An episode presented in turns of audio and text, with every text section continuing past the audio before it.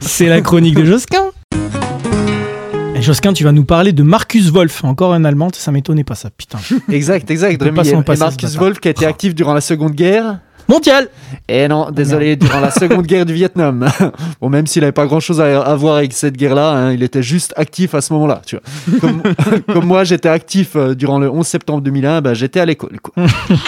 Et On mon pote gay Loïc, lui, euh, le 11 septembre 2001, bah, il était euh, passif. Oh. Voilà. Et bon, Marcus Wolf, c'était le chef du renseignement extérieur de la police secrète euh, est-allemande, de la Stasi. Alors, la Stasi, hein, pour euh, vous expliquer, elle collectait tes données personnelles, elle savait tout ce que tu faisais, elle écoutait ton téléphone, comme Facebook, que, sauf qu'eux, ils te jetaient en tôle, quoi, ils te recommandaient pas une paire de baskets. Et à cette époque, bah, le renseignement russe, ils avaient développé une technique nommée les hirondelles. En gros, c'était envoyer une bombasse couchée avec un diplomate, et les Russes, ils filmaient la scène, ou faisaient débarquer un fake mari, et ensuite ils faisaient du chantage. Toi, c'est comme toi, quand tu chez Charo une meuf et que tu joues sur deux tableaux, tu peux être sûr que la meuf en question, elle a mis en place une technique de l'hirondelle avec une de ses meilleures copines euh, pour te faire béton, quoi. Ah, putain, tellement. Et, Oh. et Marcus Wolf, lui, euh, le génie, c'est qu'il a renversé le paradigme des Russes, qui était assez basique, et il a créé la technique des Roméo. Et là, l'idée, c'est plutôt que d'envoyer une bonne meuf, ben, c'est d'envoyer un mec. Et là, vous dites que c'est très con parce que les meufs euh, réfléchissent pas avec leur tub. Exact. Mais justement, le truc là, c'est basé sur les sentiments plutôt que sur les centimètres. Yeah Et les Roméo en question, bah, ils devaient charmer les secrétaires de ministres en Allemagne de l'Ouest. Tu vois, les secrétaires célibataires, genre, euh, genre entre 30 et 40 ans, qui se sentent un peu seuls. C'est pas une vanne, hein, vraiment, ils avaient théorisé le truc euh, comme ça.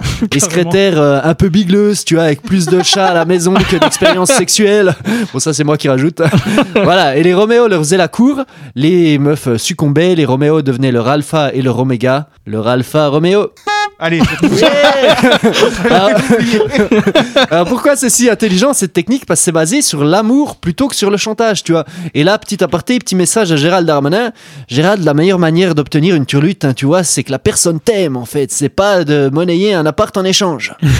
Ouais, surtout pas en lui envoyant 140 SMS, quoi. Et cette histoire de Roméo, bah, ça veut quand même dire qu'à l'école, bah, pour devenir espion en Allemagne de l'Est, il y avait des cours de drague. Voilà, messieurs, quelques phrases à apprendre par cœur. Mais non, ma chérie, tu n'as pas grossi. Oui, je serais ravi de rencontrer ta mère. Et les mecs, on n'oublie pas, on baisse toujours la lunette des toilettes. Éternel débat. Eh oui, et les gars, tu vois, ils, allaient, ils poussaient le vice jusqu'à aller parfois à épouser leur cible. Ça, c'est ouf, tu vois. Quand euh, moi, depuis que j'ai- j'ai appris ça, je me méfie un peu de ma copine. Bon, elle, elle est rebeu. Et toi, je vois mal l'Algérie ou la République indépendante de Seine-Saint-Denis euh, développer des stratégies euh, aussi évoluées. Bon, pour finir sur ce, sur ce sujet, une série intitulée euh, Opération Roméo sera diffusée dès ce dimanche sur France 3. Et j'ai appris ça, moi, en rédigeant la chronique, et c'est ouf, ça m'arrive toujours d'être dans l'actu sans le vouloir. Par exemple, le jour du lancement du débat pain au chocolat chocolatine, bah, je m'étais acheté une viennoiserie. incroyable. Voilà. T'as une vie incroyable, toi, Josquin. Autre coup de maître des- de Marcus Wolf, les amis, c'est l'opération Gunther et Christelle Guillaume. Et Gunther et Christelle, euh, voilà, formaient un couple. Ils s'étaient rencontrés à l'école de la Stasi. Moi, je trouve que c'est un endroit assez chelou pour commencer une romance, mais bon, euh, pourquoi pas? Vous me direz, il y a bien des histoires d'amour qui ont dû commencer en camp de concentration. C'est vrai, hein, qui ont aussi du coup euh, fini en camp de concentration. Ah. Voilà, un peu comme cette blague, elles ont fait un four. Ah, putain. Euh, bon, bref, Gunther et. Christelle ils formaient un joli couple d'espions. Ils ont été envoyés en Allemagne de l'Ouest pour infiltrer le pouvoir. Et au bout de 15 ans, le dénommé Günther, il a fini secrétaire du chancelier allemand Willy Brandt. Un Willy Brandt, c'était le Angela Merkel de l'époque. Si vous connaissez pas, Willy Brandt, c'est la classe de Barack Obama, mais la descente de Jean Lassalle et la libido de DSK. Oh, putain, le combo, quoi.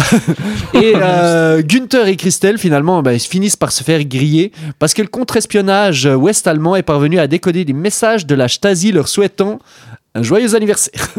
et ça, j'adore. Tu vois, dans l'histoire de l'espionnage, c'est toujours comme ça. Les types se font griller pour des trucs à la con alors que ça fait 20 ans qu'ils sont sous couverture. Et les Roméo et les Hirondelles, eux, ils étaient sous la couverture. bon, ce qui est ouf, c'est que quand Günther et Christelle euh, Guillaume ont été arrêtés, c'est leur fils de 17 ans. Il était pas au courant de leur double vie. Ah, ça, c'est ouf. Ouais, moi, ça, en même temps, ça m'a rassuré un peu. Hein, je m'explique. C'est trop, trop dur. C'est dur, D'apprendre hein. ça sur tes parents, ça fait trop mal. C'est vrai. Mais moi, ça m'a rassuré justement un petit peu parce que je vous explique, je considère mon père euh, comme un loser. Mais là, je me dis, en fait, peut-être aussi, euh, il a une double vie, quoi. Il, est agent du Mossad depuis 35 ans, euh, sous couverture, la classe. Ouais, s'il était agent du Mossad, je sais pas s'il laisserait passer toutes tes vannes, tu vois. Je pense pense qu'il serait tu, tu vois, Euh, sentirais il- que- en il tout cas, il aurait dû être beaucoup plus présent, Josquin, je. Parce que t'aurais pris deux trois fessées quand même. Ouais, bien ouais, les gars. Bon, revenons à Marcus Wolf. Dix ans après la chute du mur, il a reçu chez lui ses ex-homologues occidentaux de la CIA et de la DGSE pour un petit barbecue. Tu as filet mignon, cuisse de poulet mariné, royal soda. C'est genre barbecue, rhum et piscine, quoi. Non, c'était plutôt polonium et ricine. Ouais, attends. Cyprine pour les Roméo. Oh là Oh. bien ouais, je- Et ce qui m'a intéressé, tu- vous voyez, chez Marcus Wolf, c'est un peu comme quand j'avais fait la chronique sur Albert Speer, je rappelle, c'est le bras droit d'Hitler, tu vois.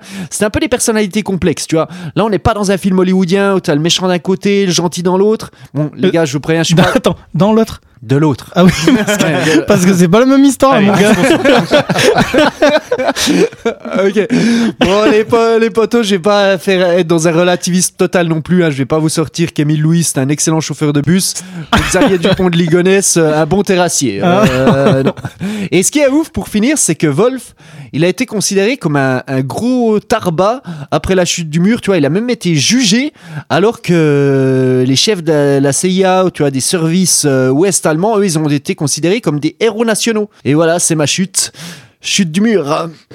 Ouais, Ah oui. bah, c'est vrai. Et tu nous avais prévenu que ta chute, elle était un peu asthmatique. Ah, on n'était euh, pas prêt là. Abonnez-vous, likez et partagez notre podcast Louis 1664 à retrouver bien évidemment en intégralité sur vos applications de podcast préférées. Louis 1664, c'est l'émission Histoire et Humour. Josquin, Romain, Rémy et leurs invités vous accueillent à leur table pour donner à l'histoire la saveur d'un apéro entre amis.